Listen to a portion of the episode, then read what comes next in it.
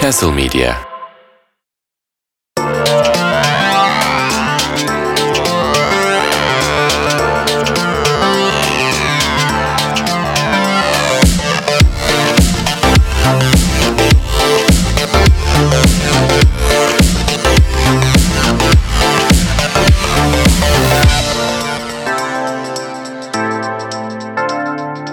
Castle Medya'dan herkese merhabalar. Gölgede ve Güneşte'nin dördüncü bölümüne hoş geldiniz. Ben Nihat Güven, Onur Özgen ve Fikret Özer'le birlikte oldukça yüksek bir sıcaklığın eşliğinde yeni bölüme başlıyoruz. Çünkü intro jingle'ımız yanıyor. Yani şu an burası baya baya tutuşmuş durumda diyebiliriz. Şöyle bu heyecanı aktarabilmek için kaseti biraz daha e, geri sarayım. Bunu program başlamadan 20 saniye önce aklıma geldi buraya bağlama fikri. Synth pop diyelim. E, 70'lerin ortalarından itibaren müzik dünyasında etkisini hissettiren bir akım vardı. New Wave. Bunun bir alt janrası olarak kendini göstermişti synth pop. 80'lerde ise İngiltere çıkışı Depeche Mode grubu var. Bu synth pop'un öncülerinden biri. Ee, işte o Depeche Mode'un bir şarkısı vardı. A Pain Used To olması lazım.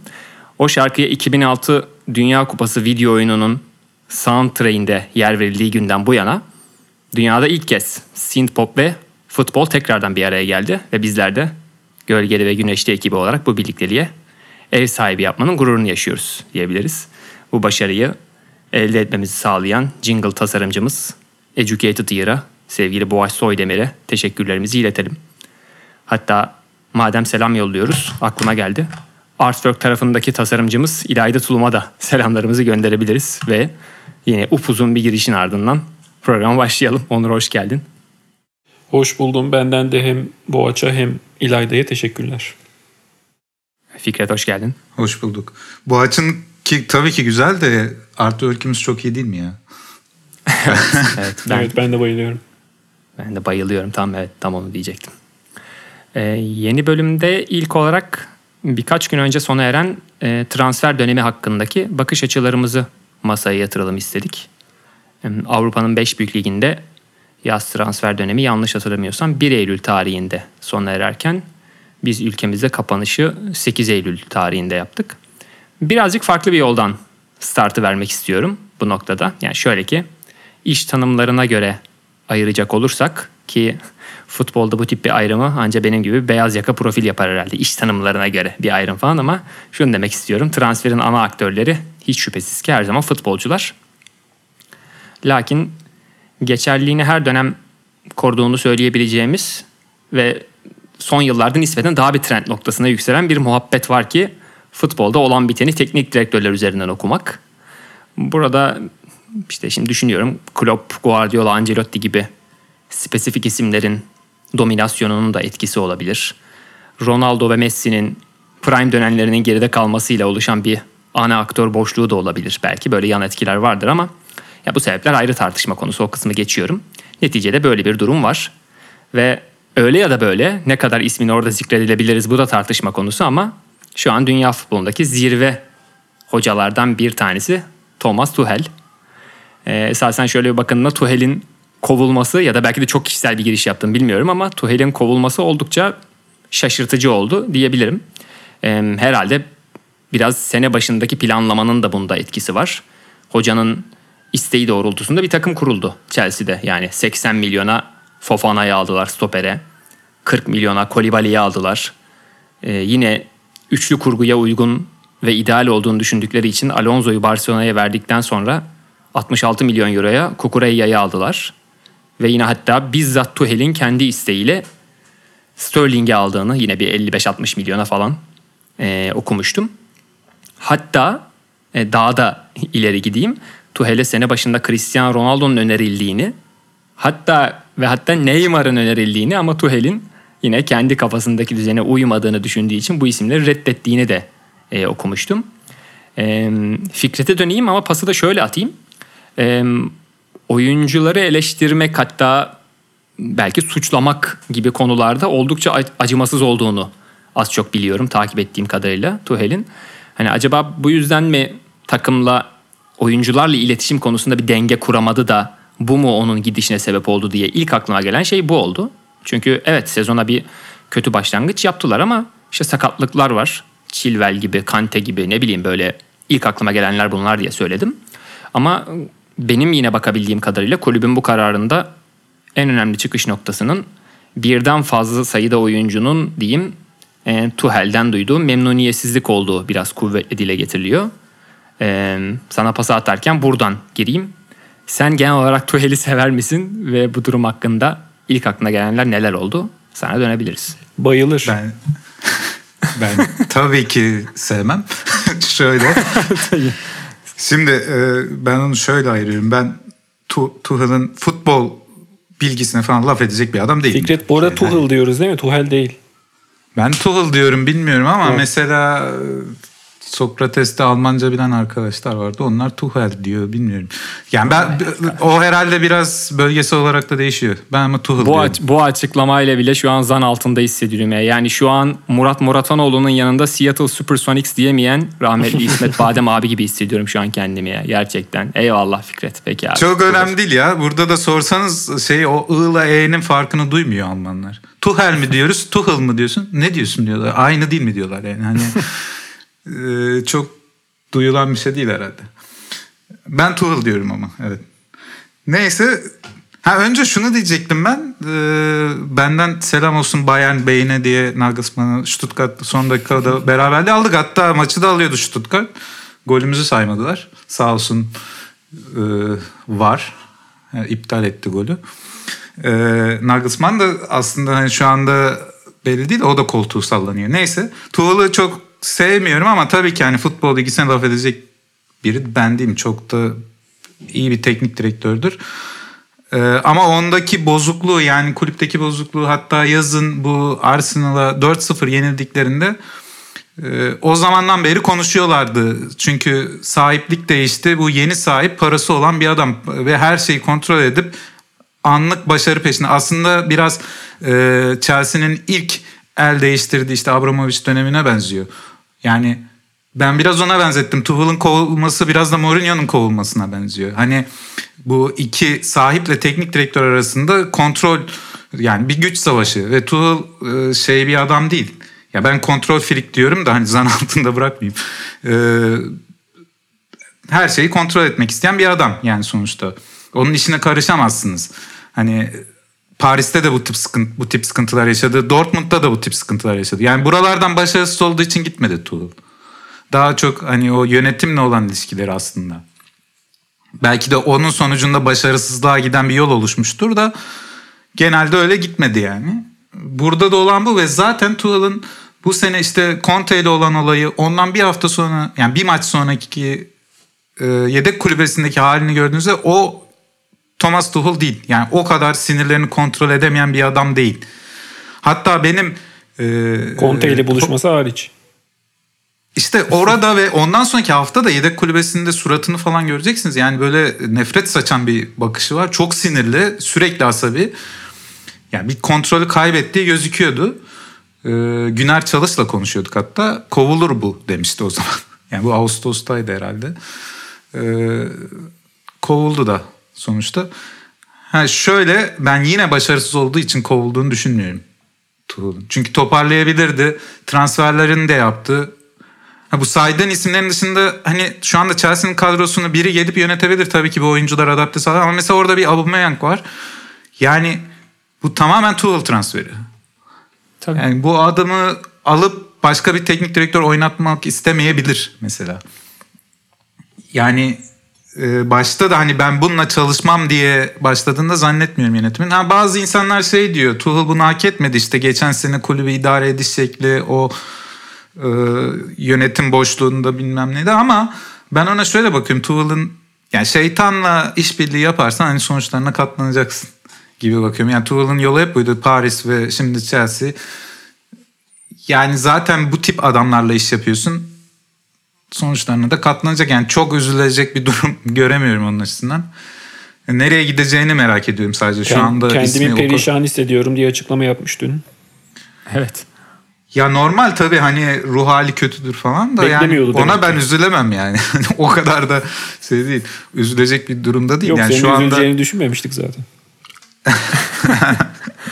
Canım sen şu an e, e, şeyin Nagelsmann'ın da isminin Nagelsmann ayağını denk al tarzı işte Alman basını başlıklarında geçmesiyle beraber hiç çaktırmadan böyle içten içe sinsi bir keyif yaşıyorsunuz. Yani şu an bunu dinleyenler tabii lazım. e, Fikret'i göremiyorlar. Sadece sesini e, duyabiliyorlar ama biz kendisini görebildiğimiz için ağzı kulaklarında yani. Tedesco da öyle.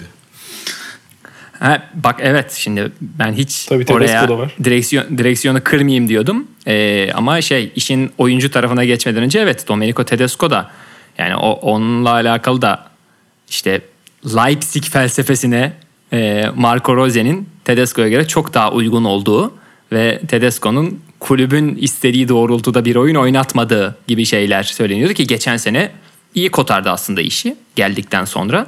Ama onun da gidişi işte atıyorum Rose'nin ilk maçında kovulduğu Dortmund'a 3 atan takımın başında olması falan.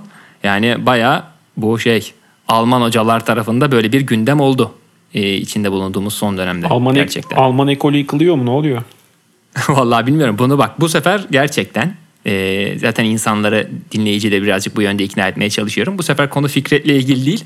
Gerçekten ortada bir teknik direktör sirkülasyonu ve bu çeşit topikler var diyeyim ve bunlar Alman hocalar üzerinde döndü son dönemde. Bunu görmek lazım. Ya Bundesliga'da hep şey vardır yalnız. Hep erken hoca kovarlar. Ki bunu özellikle yaparlar. Ee, Kasım'dan önce bu bir sirkülasyon olur Bundesliga'da. 3-4 hoca gider. Ee, zamanlamayı bu şekilde yaparlar. E, bu sene de zaten e, Dünya Kupası da var. Hani ondan önce bir halledelim dediler herhalde. E, Tedesco konusu Tedesco'yu ben biraz Vitor Pereira'ya benzetiyorum. Yani şöyle benzetiyorum oyun olarak değil de hep bir böyle ol, geliyor bir, bir şeyler iyi başlıyor ondan sonra kovuluyor. Ee, ve o bir, bir sene sonra unutuluyor onu birileri transfer ediyor. Tedesco böyle bir imajı var. Ee, Rose'nin oraya gelmesi de zaten hani Rose Leipzig'ti bu arada. Evi orada Biraz yani. gecikmiş bir geliş oldu sanki. Aynen zaten istiyorlardı. Dortmund ellerinden aldı Rose'yi. Yani Bu arada çok özür dilerim araya girdim. Rose'nin Salzburg'da çalışmışlığı var değil mi? Tabii, tabii. o Zaten bir de o yüzden yani. sponsor, ha, sponsor firma organizasyonunun tadını da bilen bir hoca. Evet Kültürünü yani bilen iki kulüp arasındaki geçişler çok yoğun olduğu için öncesinde de zaten şey gelmişti. Ne Amerikan adam şu an Leeds'te olan Jesse Marsh. evet. Ee, o da Yazık. başarısız olmuştu Leipzig'te. bu arada memleketi de orası. Yani evet evet ayrıca. e, futbolculuğunda da herhalde orada oynamış. Yani Lokomotiv Leipzig varmış o zamanlar. O zamanlar oynamış yani. Böyle, hani şey derler ya İngiliz Türkçe niye söyleyemiyorum bilmiyorum. Meant to be. Bunu olacak. Hani nasıl Mesut Fenerbahçe'ye bir eninde sonunda bir gün gelecekti. Rose de eninde sonunda burada teknik direktörlük yapacaktı ve yani korkutucu tarafı çok iyi eşleşme. Yani Rose ve Leipzig zaten ilk maçtan gördük ama orada Korkutu, yani benim hala korkutucu derken e, kim açısından korkutucu Fikret? benim açımdan Leipzig açıs- açısından iyi bir şey. Evet, o taraftan düşününce. Ee, benim orada anlamadığım şey futbol dünyasında hep oluyor. Bu futbolcular yani 3 gün önce hiçbir şey oynamadılar. Zaten haftalardır bir şey oynamıyorlar zaten.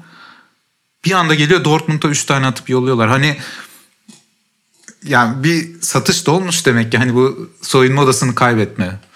Ee, yedek kulübesindeki sorunlar. Bu hani e, magazin başlıkları gibi düşünün. O gerçek demek ki artık. Yani onu başka bir açıklaması yok. Bence Leipzig'in- illa bir satış olmak zorunda değil ya. Hani e, bir şeyler yolunda gitmiyordur.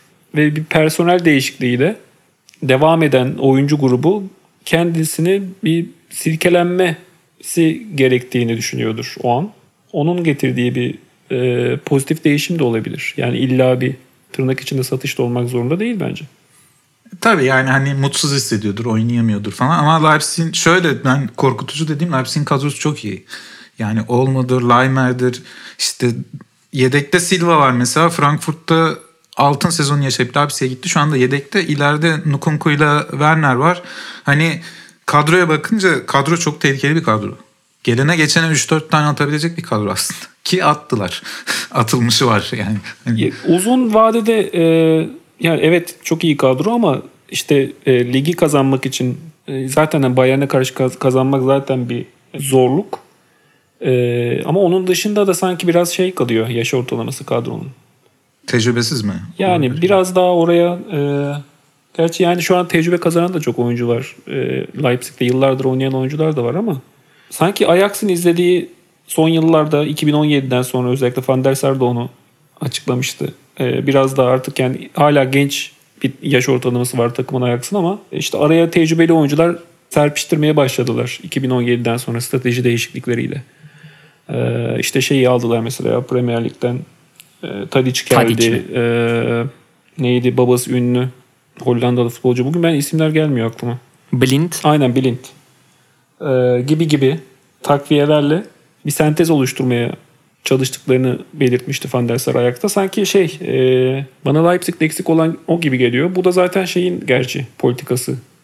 E, hala artık orada olmasa da Ragnik'in 25 yaşından yüksek oyuncu almıyorlardı onun düşüncesi doğrultusunda. Hala da devam ettiriyorlar galiba bu politikayı. Evet hatta Sebastian Haller de o sözünü ettiğin sentezin bir şeyiydi sanki. E, onun transferi de sanki Evet, evet. öyle bir aksiyondu ama ben tam işte bu transfer çılgınlığı döneminin oyuncu kısmına asıl aktörlere geçmeden evvel az önce e, Leipzig'teki son bölümü bağlarken söylediğiniz şey üzerine aklıma bir fikir geldi.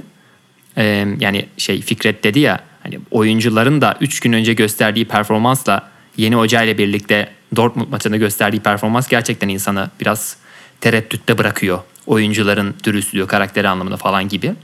E, şöyle ki bu Tuchel'ın gönderilmesinden sonra işte Chelsea'ye ne yapıyorsun abi bu ne biçim bir karar falan da deniyordu ama şimdi ben bu iki durumu birleştirip biraz Chelsea'nin tarzına, kulüp tarzına e, çok kısa bir süre tam bu muhabbet esnasında şu an bir sempati besler duruma geldim öyle hissettim yani şöyle ki Abramovich de 20 yıllık Chelsea serüveninde yanlış bilmiyorsam 14-15 tane menajer değiştirdi. Ee, ki son öyle bir istatistik de vardı galiba. Ee, umarım yanlış değildir ama son 13-14 sezonda işte toplamda 13-14 farklı menajerle çalışmışlığı da vardı. Yani bir şekilde kulübün, Chelsea kulübünün DNA'sında bu hoca değişimi işlendi. Evet yeni bir hoca geliyor. İşte hani şey e, oyuncular tekrar bir silkeleniyor. Yani bu açıdan bakınca dünya futbolunda bir tür bir prototip oluşturduklarını aslında söyleyebilirim. Yani Ve bu şekilde mali başarılı olmaya da baş- başarıyorlar.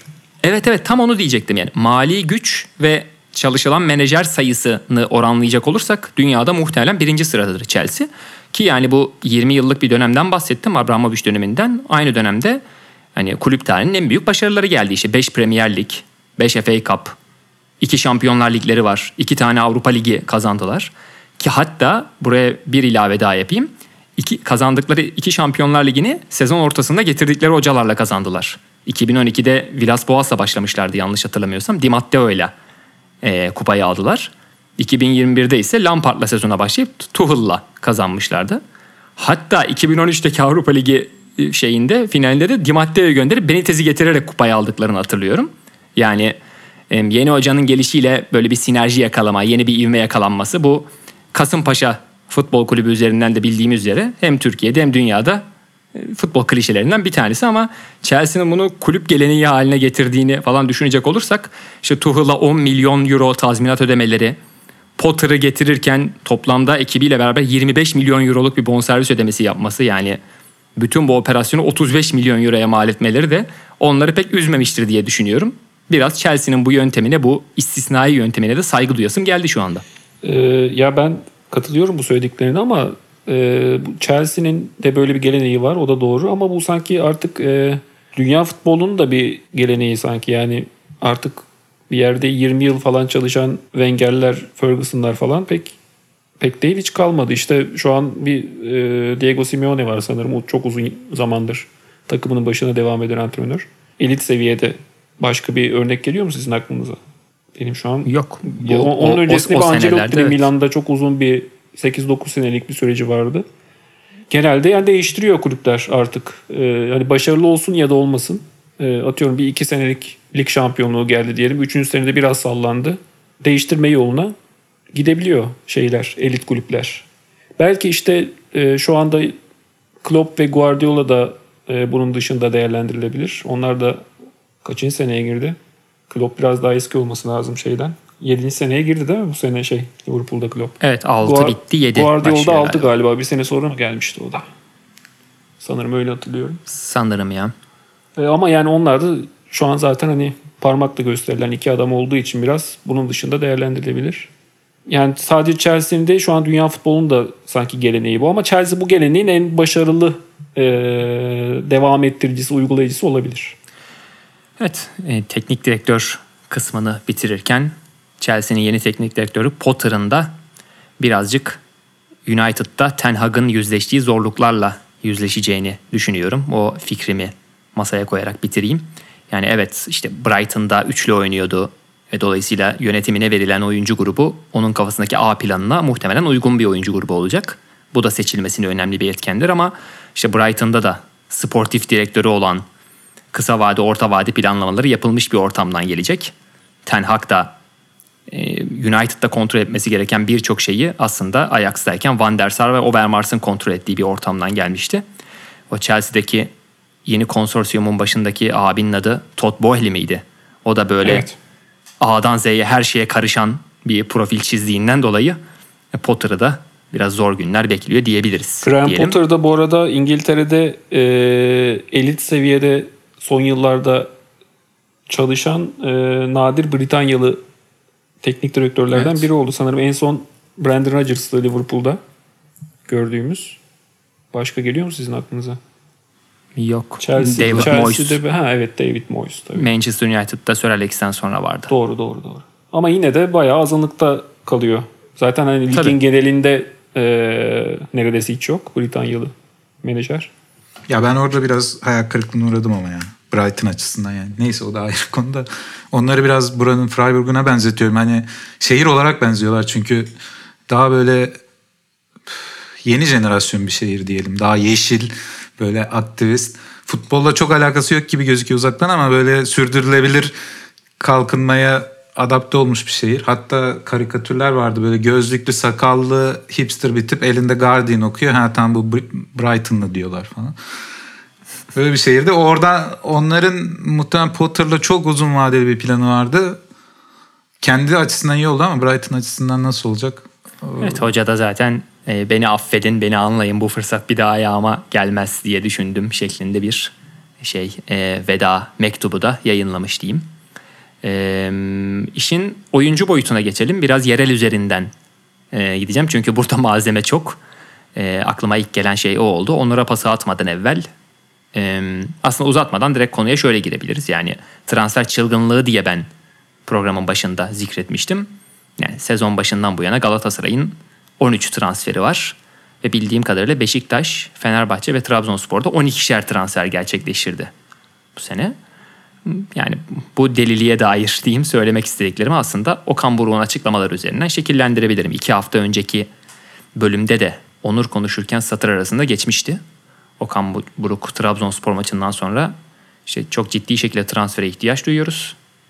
Oyuncu izleme ve değerlendirme süreçlerine o kadar fazla emek harcıyorum ki transfer dönemi bittiğinde takımla daha iyi ilgilenebileceğimi hissediyorum gibi aslında bakılırsa oldukça garip bir açıklama yapmıştı. Gerçi bu söylemlerin sebebini transferin son günü görmüş olduk.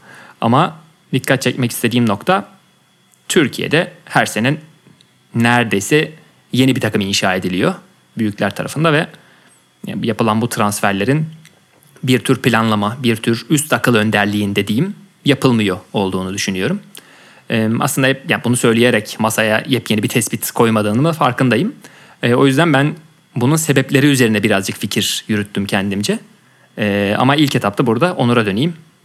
Onur sen bu konuda ne düşünürsün diye pası zaten atacaktım. Kafamda kurmuştum ama tam programa başlamadan evvel Trabzonspor'da sorun ne şeklindeki tweet'e verdiğin alıntılı yanıtı görünce aslında kafamda bir şeyler oturdu. Bu açıdan sana dönebilirim. Nedir onu ben görmedim. O tweet'i de söyler misin başlamadan? Evet. E, Trabzonspor'un sorunu ne sorusuna Onur son şampiyon olmasına rağmen 12 tane transfer yaptı şeklinde bir şey geçmiş. Tam da şu an itibariyle üzerinde olduğumuz konudayız aslında. Evet yani e, aslında bu konuda çok dolu olmama rağmen şu an tam neresinden başlayıp e, ne söylemem gerektiğini bilmiyorum sanırım. Çok dolu olduğum için biraz böyle. Ya Türkiye'de takımlar pek e, hatta hiç takım yapmak bir başarılı olmak için transfer yapmıyorlar bence. Yani transfer yapmak için takım yapıyorlar. Yani şimdi işte Trabzonspor son şampiyon 12 transfer yaptı. İşte e, diğer şampiyonluk adayları da öyle. Şampiyon adayları adayı olsun olması bütün takımlar öyle. Sanırım 13 e, ortalama ligin. Yani her takım 13 transfer yapıyor. E, amacın ne olursa olsun ister şampiyon olmak, ister orta sıralarda olmak, ister ligde kalmak fark etmiyor. Bunun bence birinci nedeni yani yaptıkları takım tekrar bir sonraki sene yıkılmaya e, ve yeniden yapılmaya mahkum takımlar. Yani e, bir senelik takımlar kuruluyor. İşte şampiyon olmak isteyen de buna yönelik kuruyor. Ligde kalmak isteyen zaten öyle. Hani e, hiç kimse işte yaş ortalaması şey olsun, genç olsun işte öz kaynağımızdan bir 2-3 oyuncu çıkaralım. E, işte onun üzerine e, akıllı birkaç e, ekleme yapalım düşüncesinde değil. Transfer yapmazsa e, başarılı olunamayacağı inancı var. Çok e, güçlü bir inanç bu. Yıkılamıyor bir türlü. Ve artık bir şey e, bir obezlik hali var. Yani transfer yaptıkça insanın e, hani bir, bir şey yaptıkça daha çok onun yapası gelir ya. Türk Türk kulüplerinin transferle olan ilişkisi de bu şekilde diye düşünüyorum. E, bu, bu buradan bir e, başarı da çıkma şansı yok. Bence bunu herkes farkında bu arada. Ama dediğim gibi e, konuşmamın başında zaten başarılı olmak için falan kimse transfer yapmıyor yani. Sürekli dönen bir çark var. Bu sportif hedeflerin, sportif e, başarıların dışında bir çark. Tamamen e, maddiyata dayalı. E, ve kulüplerin de yine burada bir çıkarı yok. İşte menajerlerin, e, o menajerlerle çalışan kulüp görevlilerin, e, buna şeyi de dahil edebiliriz bence. E, spor medyasının bir kısmını. E, ya burada bir danışıklı bir dövüş var. Bir döngü var. E, ve hiçbir şekilde kırılmıyor. Yani kulüplerin artık söylemeye gerek yok. Ekonomik durumları ortada. E, ama buna rağmen olmayan bir parayı harcamaya devam ediyorlar. Yani bu konuda onlara bir şey e, hesap soran, e, onları denetleyen bir e, yapı da yok. E, ne futbolun içinde ne de işte bizde bizim gibi ülkelerde özellikle siyaset çok e, futbolun içindedir. E, ama devletin de bu konuda bir yaptırım gücü yok. E, yaptırım gücünün olmamasının dışında çok da bağışlayıcı. Yani işte e, kulüplerin sürekli vergi borçları siliniyor ya da işte kamu arazileri peşkeş çekilebiliyor kulüplere. Ve yani böyle devam ediyor. Nereye kadar devam, edeceğini bilmiyorum ama e, birilerine bir şey olması lazım olumsuz anlamda. Birilerinin başına bir şeyler gelmesi lazım sanırım. E, bu döngünün kırılması için. E, olmadığı takdirde e, böyle devam edecek gibi görünüyor ne yazık ki. Yani e, aslında Onur bu konuda daha önce senin gol tarafında yazdığın yazılardan bazıları benim kafamda belli referans fikirler oluşturmuştu. Bu senle tanışmamızdan da daha önceye dayanıyor. Benim de sen bir şeyler söylediğinde aslında bağlantılı ama sahaya biraz daha yakın olan sebepler nedir bu transfere dair diye düşündüğümde aklıma gelen şeyler birazcık e, o yazılar üzerinde kafamda canlanan fikirlere dayanıyor. E, şöyle toparlayayım. Aslında burada e, işte sosyokültürel bakış açısı da bu demek belki çok iddialı olur. Ama az çok Türk futbol komününde diyeyim işte stratejiden ziyade doğaçlama işte atıyorum kolektif taktikten ziyade daha böyle bireysellik e, daha hakim. E, tabii ki de azınlık kalan grubun da hatı sayılır bir niceliği var bu taraflarda bunu kabul ediyorum ama burada bir denge arayışı söz konusu olmalı. E, sen hatta o yazılarda işte e, bahsettiğim eski yazılarda bunu e, aklın ve duyguların yan yana geldiğini ve e, bu yan yana gelişte işte duyguların biraz daha ön planda kaldığını bizim tarafta söylemiştin. E, dediğim gibi taraflardan herhangi birini yok saymak yersiz olur. E, ama ben sözünü ettiğim doğaçlama kültürünün Türk futbol iklimine daha hakim olmasının da bu transferlerde kritik bir payı olduğunu düşünüyorum. Yani ülkede en başarılı addedilen ve camialar tarafından en yukarıda tutulan futbolcular kimler? Şöyle son dönem bakıyorum. Hacı, Alex, Talişka. Şimdi çok rastgele saydım. Ama yani bu oyuncuların alameti farikası nedir? Etrafından bağımsız bir şekilde bir şeyler üretebilen oyuncular olması aslında. Dolayısıyla ben hani Onur'un sözünü ettiği daha böyle makro taraftan tarafın yanında saha içerisinde biz ne istiyoruzu da sorguladığımda kulüplerin biraz da bunu fikir üzerinden transfere yoğunlaştığını görüyorum. Çok uzattım şöyle bitireyim. Yine geçen hafta e, Türk takımlarının Avrupa tarafındaki hüsranların sebebi nedir? İşte zirve futbol, meta futbol nedir gibi sorulara yanıt almaya çalışmıştık. Ve yine Onur senin çok temel şöyle bir reçeten olmuştu yani. Bunun gerçekleştirebilmesi için yüksek kaliteye ve yüksek uyuma ihtiyaç var diye. Sanırım bizim kulüplerimiz ülkede az önce bahsettiğim hakim futbol kültürünü göz önünde bulundurarak ki o kültür kısa vadede başarı talep ediyor. E, işin uyum kısmına pek dert etmemeyi, kafayı takmamayı seçiyorlar. Ve ille bu içlerinden bir tanesini seçeceksek bu kalite olsun diyorlar. Ki kalite de oldukça geniş bir tanım. Yani bunu görüyoruz. Alt başlıklarından biri fizik kalite örneğin. Bu da önemsenmiyor. Hoş. Ama teknik nihayetinde... kalite, bahs- bahsettiğimiz kalite teknik kalite. Yani onu yüksek Evet. tutalım ve her şeyi e, teknik becerisi yüksek e, oyuncuların sayesinde çözmeye çalışalım. İşte bu sezon bu bakış açısının en önemli temsilcisi Galatasaray gibi duruyor. E, geçen sene tam onun zıttı bir e, anlayışları vardı. İşte ligdeki başarısızlıktan sonra e, çok çabuk çark ettiler. E, ve işte genellikle e, 30 yaş üstü çok ismini bildiğimiz, kariyerlerini yakından takip ettiğimiz oyuncular geldi. İşte Mertens bunlardan biri. Seferovic bunlardan biri. İşte Oliveira. E, en son işte Icardi eklendi. E, Mata Mata eklendi. tabii ki e, geldi. E, şimdi Galatasaray e, bu e, her biri tek tek bakıldığında e, evet teknik becerisi çok yüksek olan oyuncuların e, başarılı olmasını işte bir şeyler yaratmalarını sürekli işte pozisyonları bitirmelerini e, sezon boyu bekleyecek. E, ama bence illaki oyunda sorunlar e, olacak. E, ve bu sorunların müsebbibi de e, Okan Buruk e, olarak görülecek. E, ama e, gerçek öyle değil bence. Yani bu e, seçilen yolun doğal bir sonucu olacak. E, ama bunda tabii ki Okan Buruk'un teknik direktörün bu sürece e, onay veren insanın da sorumluluğu yok mu? E, var. Elbette var. E, burada bir kırılma lazım. Ya onay Yani bir paradigma bir paradigma e, değişikliği lazım. Onun için de e, tüm bu bahsettiklerimizin dışında bir e, takımın yola girmesi ve bu şekilde e, başarılı olması lazım. E, ya benim adayım o anlamda bu sezon biraz Beşiktaş. E, Beşiktaşlı olmamın dışında da Beşiktaş'ın e, başarılı olmasını bu sezon o anlamda istiyorum. Ee, geçen sezon mesela işte Beşiktaş'ın tercih ettiği yolda işte bu sezonki Galatasaray'ın yoluna benziyordu. Çok andırıyordu.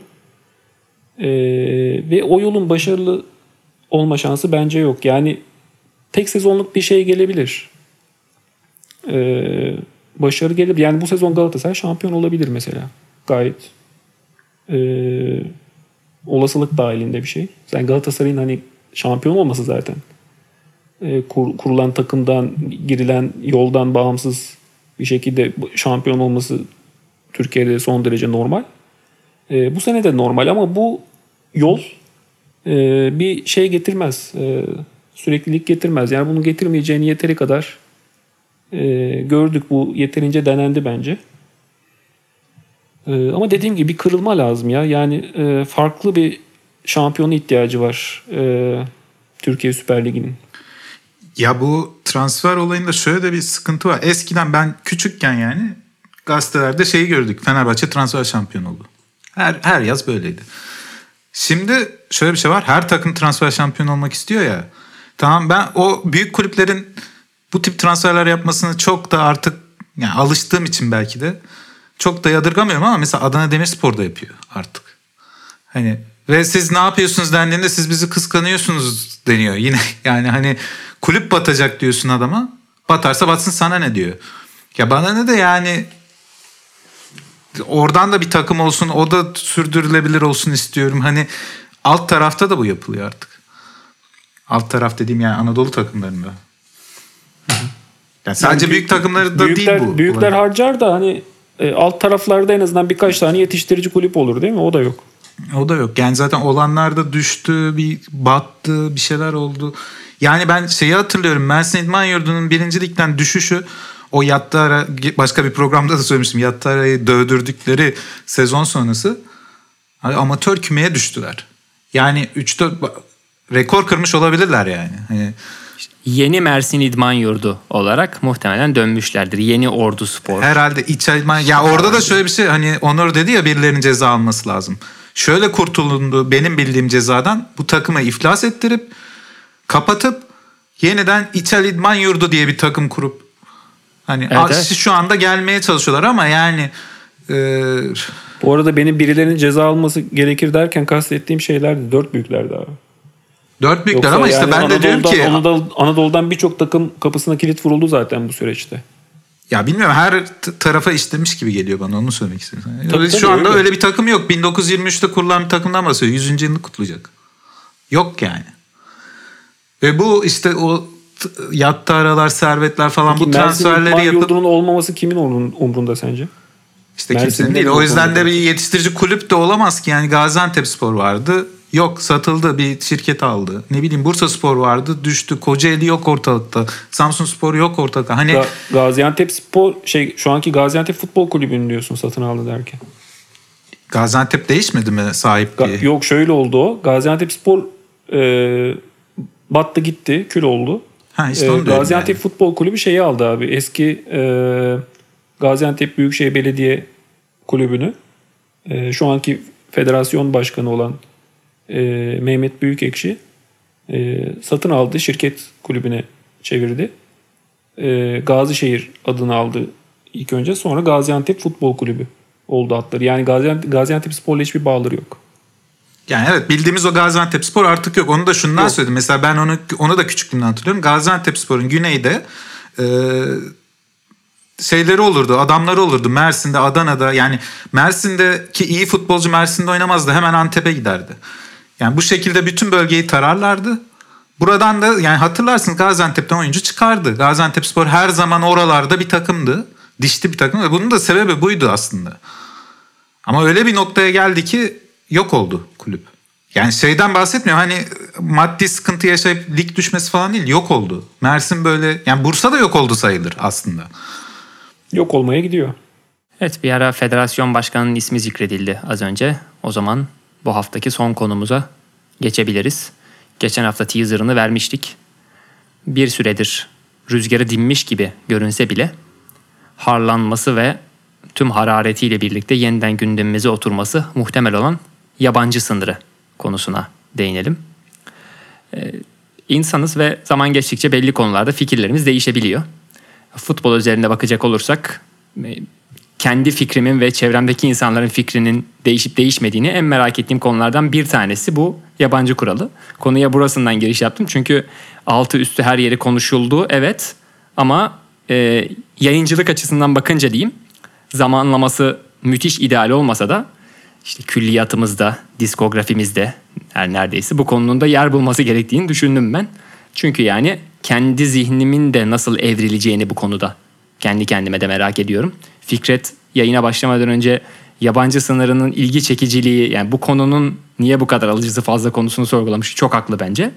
Ee, ama işte geldiğimiz noktada bunun bir şekilde yukarı planda durduğu görünüyor ki ben kendi tarafımda girişi şu şekilde yapayım. Ee, Ben konunun tartışmalı bir konu olduğunu düşünüyorum ve yabancı kuralı hakkında benim en rahatsız olduğum şey her iki görüşü savunan insanların büyük çoğunluğunun e, tarafı oldukları fikrin mutlak ve kusursuz bir doğruluğu olduğu yönünde. Bu görüşte olmaları. Bu benim en çok canımı sıkıyor. Gerçi bu da yine az önce konuştuğumuz sistem ve doğaçlama karşıtlığı konusunda olduğu gibi ülke genelinde bir durum, bir sorun. Bizdeki tartışma kültürüyle de alakalı. Yani bu Ronaldo Messi tartışırken de aynı durum var. Ama ben insanların bu konuyu konuşurken her iki tarafta da artı ve eksilerin es geçilmemesi gerektiği fikrindeyim. Biraz orta yolcu bir başlangıç yaptım. İlerleyen dakikalarda belki detaylandırırım. Ama e, bu konuda uygulanan keza yöntemin de yani belirlenen şey her neyse formül bunun Türk futbolunun bugünü ve geleceği adına en önemli belirleyicilerden bir tanesi olduğu inancı da var. Bu da yine hoşuma gitmiyor. Yani meselenin ele alınış biçiminin hoşuma gitmediğini söyleyerek e, burada bir Onur'a döneyim.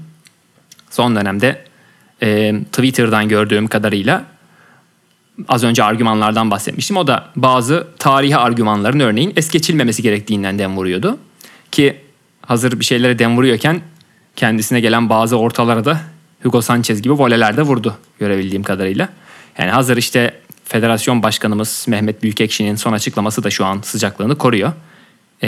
8 artı 6 mı mevcut kural? Bunun bir süre daha devam edeceği beyanında bulundu. Ben de Onur'a döneyim ve Onur'dan bu konudaki meramını anlatmasını isteyeyim. Az önce kendisine pas attığım konu çok doluyum nereden başlayacağım bilmiyorum yine, konusuydu. Yine bu şekilde. çarpı çar çarpı ikisine e, atmış oldum. Buyur Onurcuğum. Teşekkür ederim Nihat'cığım. Ya öncelikle şeyi söyleyeyim hani ben yabancı sınırı destekçisiyim. Ee, gayet utanmadan e, şey gibi oldu politik bir şey. Hayır abi ben şey Amerika'daki şeyler var ya seanslar ben bağımlıyım diye başlıyor falan. yani onun onun gibi bir şey şu anda hani yabancı savunmak. Ee, çünkü şey açıktan e, işte Twitter'dan, sosyal medyadan öyle bir şey yazdığımda, söylediğimde her zaman e, aldığım tepki ilk şey oluyor. Ne yani sen yabancı sınırını mı savunuyorsun falan. E, gerçekten insanlar inanamıyor buna. E, çok tuhaf e, bir şeymiş, bir şey olduğu düşünülüyor. E, halbuki bence tam tersi. Yabancı serbestliğini savunmak daha tuhaf bir durum. Çünkü e, ortada net olarak yıllardır denenmiş ve hala e, denenmekte olup e, net olarak başarısız olan e, ve bence artık bunun herkesin e, kabul etmesi gereken bir e, gerçeklik var. Yani artık e, bu yabancı sınırı üzerine olan tartışmaların ben var olan bir gerçekliği yokmuş gibi yapıp kendi kafamızda, kendi e, hayalimizde kurduğumuz bir e, dünyaya e, sarsılmaz bir e, inanç olarak değerlendiriyorum bu tartışmaları. E, yani az önce de konuştuk işte transfer e, meseleleri, kulüplerin sürekli transfer yapma ihtiyacı hissetmeleri. Elbette yabancı sayısını serbest bırakmak ya da sınırlamak tek başına bir şeyin hiçbir şeyin çözümü değil, olmayacak. Bu konuda senle şeyim, hemfikirim Nihat. E, fakat bu işte az önce konuştuğumuz transfer deliliğini e, yabancı serbestliği net olarak destekleyen bir şey.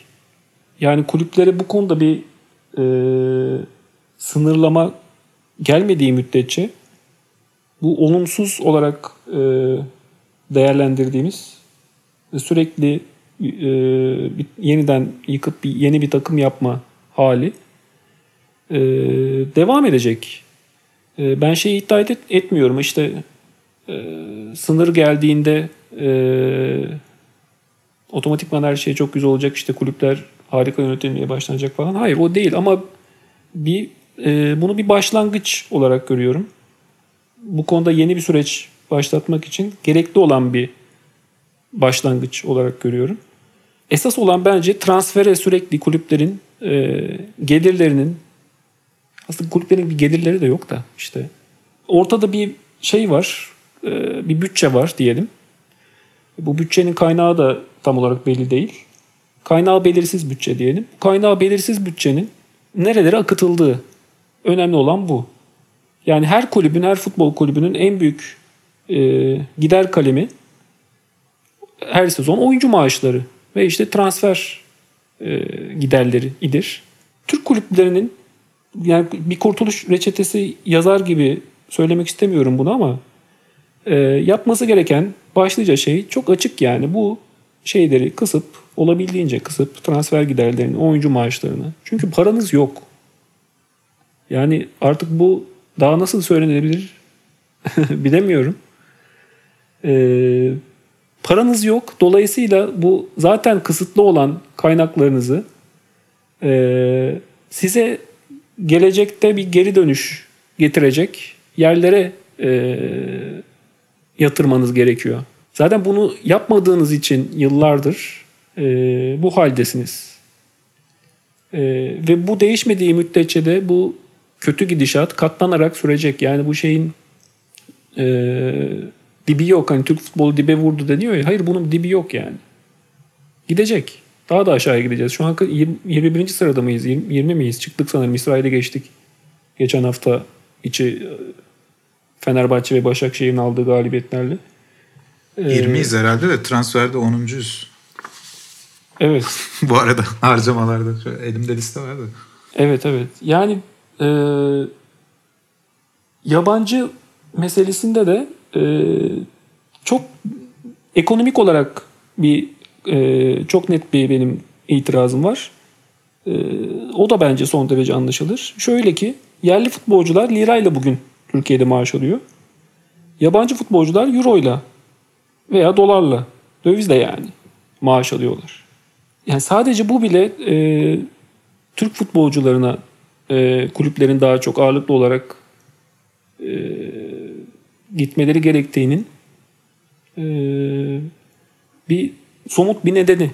İkinci neden yani Birleşmiş Milletler gibi takım kurarak e, bir kulüp aidiyeti yaratamazsınız. Bu, bu da çok ciddi bir sorun.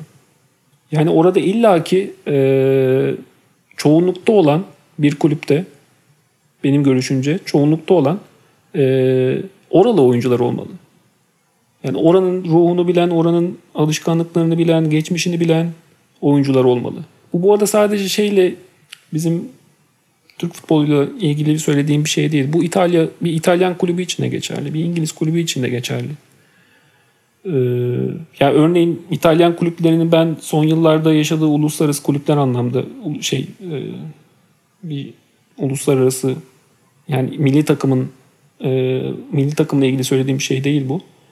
E, İtalyan kulüplerinin son yıllarda Avrupa kupalarında e, ya da yaşadığı başarısızlığın da ben temel nedenlerinden birinin bu olduğunu düşünüyorum. Şuradan ee, gireyim ben bu muhabbeti. Heh, Bugün aynen abi. Şimdi direkt e, gireyim. Çok pardon. E, yo yo direkt girebilirsin çünkü e, Onur'un yükselişinden sonra 90 dakikada Hıncalı Uç'un oluşturduğu derin sessizliklere bölünmemizi şey yani en, engel, çünkü engellemiş ol. Çok yükselmedin sen, sen, bence sen bize ya. belki e, yükseldin mi? şaka şaka yani, yapıyorum abi. O, şaka yapıyorum. E, Fikret buyur abi. Öyle bir şey ki neresinden tutsan dağılan bir konu ya. O yüzden hani e, giremiyorsun ama bugün şey gördüm. Ya diğer liglere geldiği için oradan gireyim dedim. Ee, işte Çetin Cem Yılmaz, Barış Gerçeker Twitter'da konuşuyorlardı. Onlara gelen cevapları gördüm. Diyorlar ki hiçbir yerde yok bizde niye olsun? Var abicim her yerde var. Yani bir oyuncu sınırı var. Premier yani Lig'de bile var. Ayrıca abi hiçbir yerde olmayıp bizde olan sadece o zaten ayrı yani? bir Öyle konu. olsa bile sadece bu mu yani? O zaten ayrı bir konu. Yani biz zaten bizde var yabancı sınırı biz zaten Avrupa Birliği üyesi de değiliz. Yani hani onların öyle de bir durumu var bu büyüklüklerin.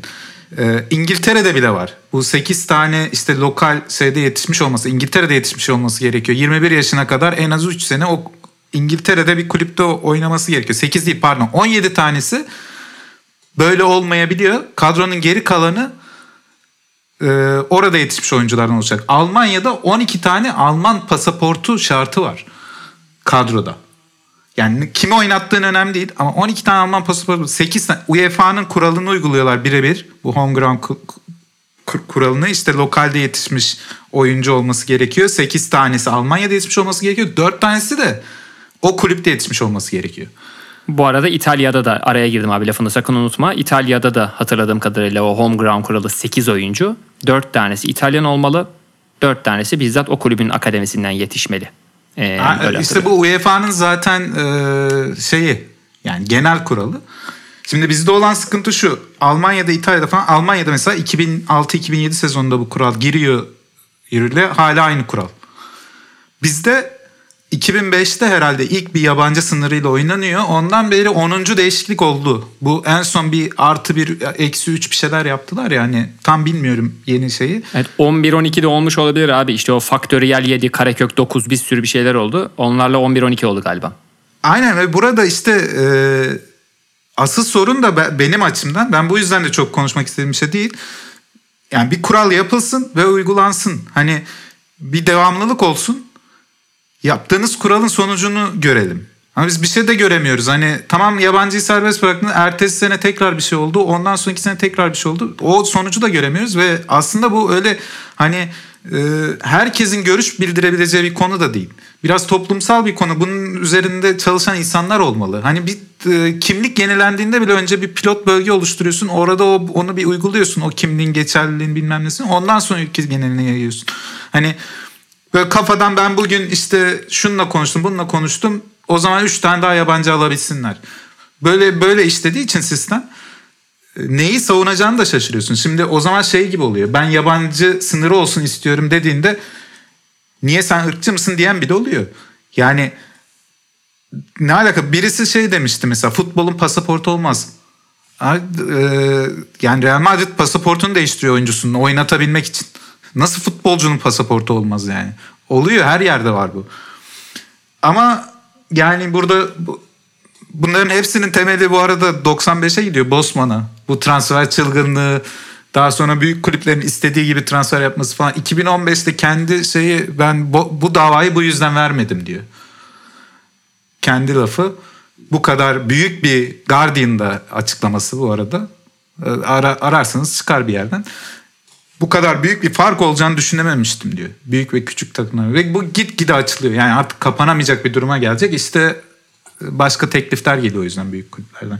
Yani parayı yeniden dağıtamıyoruz biz şu anda.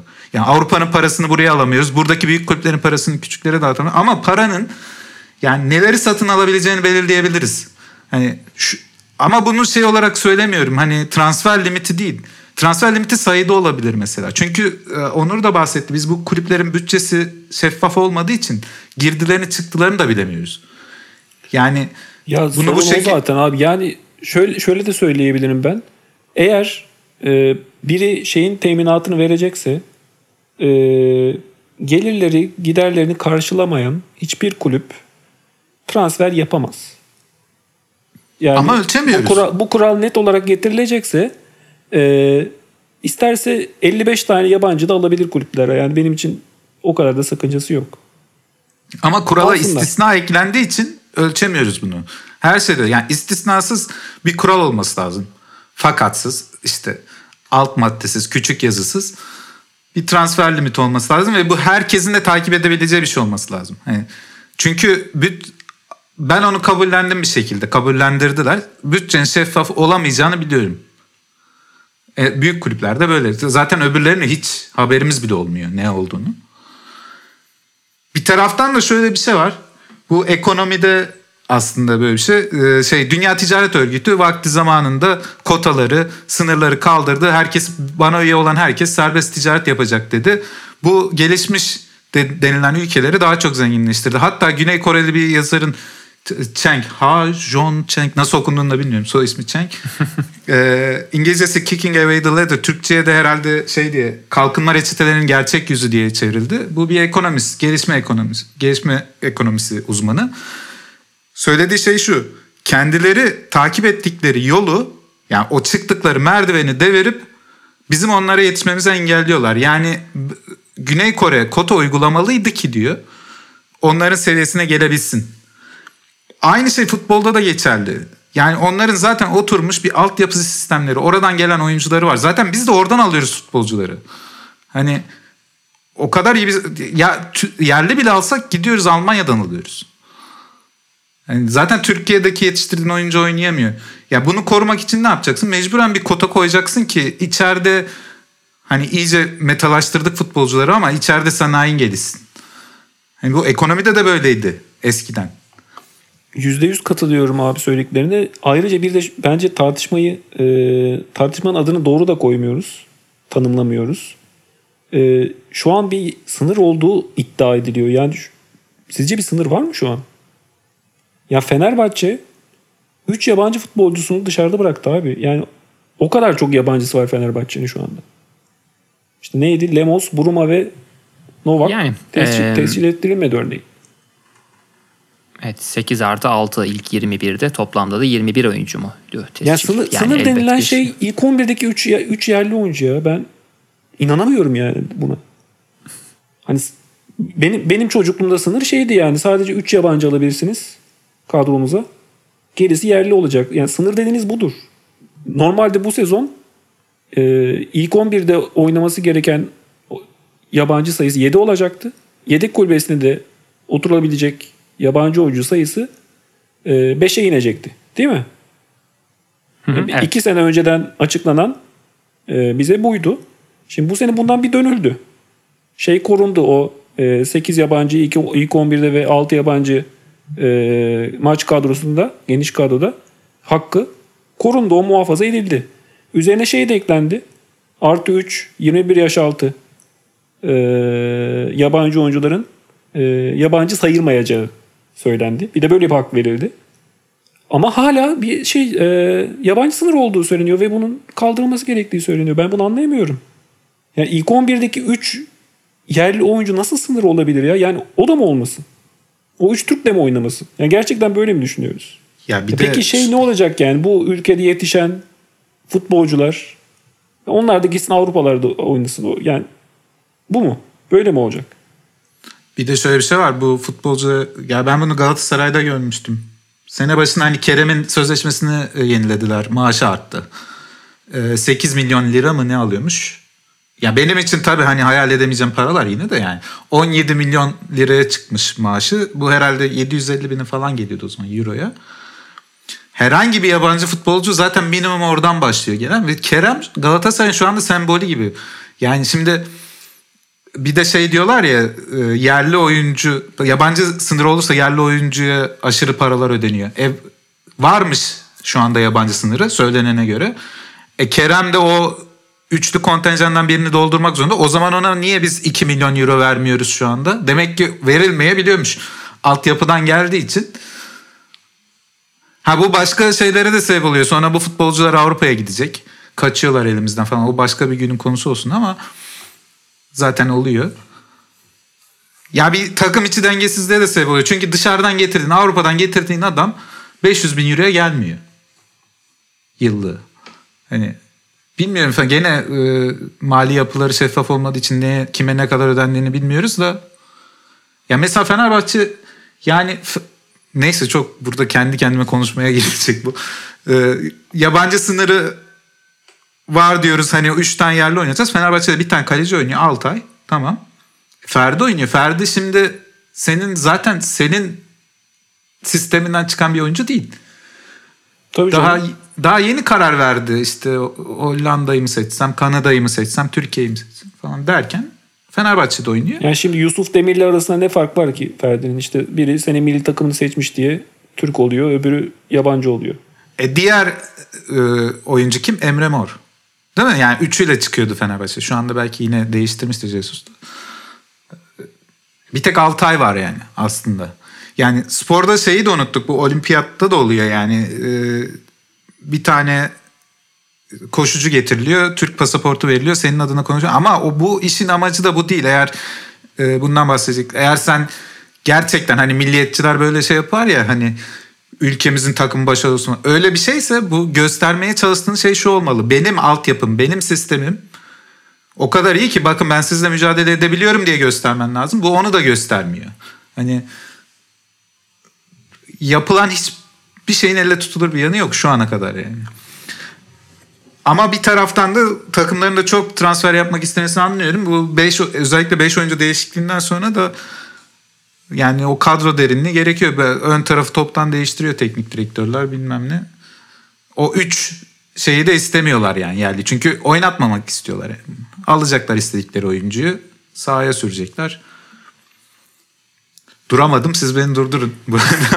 E, tamam ben o zaman finali yaparken e, çizginin diğer tarafında kalacağımı belirteyim ama bu çok güçlü ve karşı tarafı konunun başında söylediğin gibi suçlayan kendi doğrusunun mutlak doğru olduğunu iddia eden bir duruş değil. E, ben hep söylüyorum işte meselenin ele alınışıyla alakalı çok ciddi tereddütlerim ve can sıkıntım var. Ben diğer taraftan daha kendi e, aklıma ilk gelen ve çok daha basit olan şeyleri, sebepleri bu kafamdaki düşüncenin bir şeyi olarak, argümanı olarak kullanıp e, yabancı sınırının kalkması gerektiğini düşünüyorum. Kalkmasının herhangi bir sorun oluşturmayacağını düşünüyorum.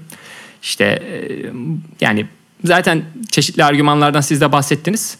Burada benim kendi içimde en ciddi şekilde kafamı kurcalayan şey e, Türkiye'deki oyuncu üretimi konusunun e, Avrupa'ya göre bu saydığımız Fikre senin örneğini verdiğin ve home ground kuralını işleten İngiltere'ye, İtalya'ya, Almanya'ya göre daha farklı oluşu.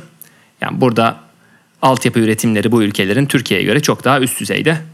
Türkiye'de altyapılar bu derece berbat durumdayken, metodoloji yokken, iyi eğitim düzeyi ve iyi antrenörler yokken 4-5 tane oyuncuyu ilk 11'e alarak bu konularda herhangi bir dönüşüm sağlayacağımızı da düşünmüyorum. Sizin söylediklerinizin tamamını anladım. İşte atıyorum kuralın sürekli değişmesinden tut da işin harcama tarafındaki çözümsüzlüğüne bir tuğla daha eklemesine kadar. Dediğim gibi bunlara saygı duyuyorum ama temeldeki fikrim bunun herhangi bir şeyi değiştirmeyeceği ve Onur'un söylediği transferle alakalı konuda konuştuğumuz o yumru kurulmadan diyeyim e, yabancı konusunun aslında çok da mana ifade etmediği o manasızlık üzerinden bu konunun çok overrate edildiği fikrim üzerinden de yabancı sayısının serbest bırakılması gerektiğini düşünüyorum. Bu taraftayım deyip kendi fikrimi de böyle toparlamış olayım. Şey Ya zaten bu konusunda arada enfi- ben- şey konusunda enfikiriz abi. Ee, işte önemli olan esas olanın e, üretim olduğu, daha fazla oyuncu çıkması gerektiği. Ama vardığımız sonuçlar farklı. Sen bunun e, yabancı serbestliği ya da sınırlanmasıyla bir ilgisi olmadığını düşünüyorsun. Bundan bağımsız bir konu olduğunu düşünüyorsun bunun. E, ama ben e, ilgisi olduğunu düşünüyorum. Çünkü e, esas sorun üretimin yapılması gereken taraflara gerekli yatırımın e, gitmemesi. Yani oraya para kalmaması. Ve e, bunu gerçekleştirebilmesi için Türk futbolunun e, o transfere sürekli giden paranın e, bir şey kesilmesi lazım. Onu kesmek için de ithalatın e, sınırlandırılması lazım. Yoksa bu böyle gidecek yani. Ya çünkü kulüpler e, bu konuda üçümüz de hemfikir oluruz. Bir akılla e, bir anlayışla yönetilen kulüpler değiller. Tabii tabii işte sen madem ki senin söylediğin fikrin içerisinde bugünkü gerçekliğimize göre bugünkü gerçekliğimizle özür dilerim kıyaslayacak olursak yapılması gereken biraz zihinlerde ütopya kalıyor. Benim durduğum yerde madem böyle bir ütopya gerekiyorsa son cümlene gelene kadar ki bütün kısma katılmakla beraber oradaki o son aksiyonu ithalatı kısmakla değil işte harcamaların gelirlerin giderlerin özür dilerim daha ciddi denetlenmesiyle sağlanabileceği ütopyasını kurmak bana nispeten daha sıcak geliyor. Yoksa dediğini çok iyi anladım. Şöyle diyeyim ben de ben de dedim ya geçen programın sonunda söylemiştim. Ben tam burada orta yolcuyum ama şöyle orta yolcuyum. Kural olsun. Yani ben de böyle bir adım. Yani kural olsun o kuralı uygulayın görelim yani. Bir 5 sene o kuralla gidelim. Hani onun çünkü teorisini yapamıyoruz. Bunu araştıracak insanlar yok. Uygulamasını başka bir yerlerde yapıp veya oralardan örnekler hani bir bilimsel bir şey koyacak insanlar belli ki yok. Tabii canım hemen aklıma şey geliyor. Sergen Hoca'nın, Sergen Yalçın'ın 8 artı 3 neden artı 3 mesela? Biri bana bunu açıklasın lafı aklıma geliyor. E çok haklı Dediğin değil mi yani? Yani kim buldu Evet, bu artı da- 3'ü yani? Evet niye artı 2 değil de artı 3 demişti mesela. O soru hep böyle yine bu konuda düşünürken aklımın bir yerinde durur. Peki kulüpler Yani- şeye e, kabul eder mi sizce? Tamam arkadaşlar artı 3 falan kaldırıyoruz. Sadece 8 yabancı alabileceksiniz. İstedi, istediğiniz kadarını oynatın. istediğinizi oynatmayın. Bence olması gereken bu bu arada. Hani şey konuşuluyor ya şu an e, o 3 yerli oynatma zorunluluğu da olmasın. E, bence şey yani şu an çok fazla yabancı var kulüplerde. E doğru hatta kaliteleri de tartışılır. İşte ben atıyorum bu sözünü ettiğim serbestinin ki ütopik durduğunu bildiğim serbestinin işte çeşitli teşvik kurallarıyla belki 20-25 kişilik kadrolardaki akademi zorunluluklarıyla falan da Türk oyuncusunu korumaya yönelik dengelenebileceğini düşünüyorum ama dediğim gibi benim durduğum yer yabancı serbestisi gelsin noktası tamamen bu mesele gereğinden fazla abartılıyor fikri üzerine vardığım sonuçlardan bir tanesi deyip e, yayıncılık açısından Gölgede ve Güneşlerin dördüncü bölümünü zirvede kapattığımızı söyleyebilirim. Yani bir tane e, birimiz e, sınırın kalkmasını, birimiz sınır gelmesini, birimiz de daha böyle ortada bir yerde kalmamız gerektiğini söylüyor. İşte ilk üç programda belki nispeten üçümüzün de birbirimize katıldığı konuları konuşmuş olabiliriz ama burada ayrılmak teorik olarak da hiç fena olmadı bence. Niyeyse böyle şimdi bir dışarıdan gözle bakınca öyle bir şey hissettim. E, ağzınıza sağlık. E, gelecek hafta tekrardan görüşmek üzere diyelim. Hoşçakalın. Hoşçakalın. Görüşmek üzere. Hoşçakalın.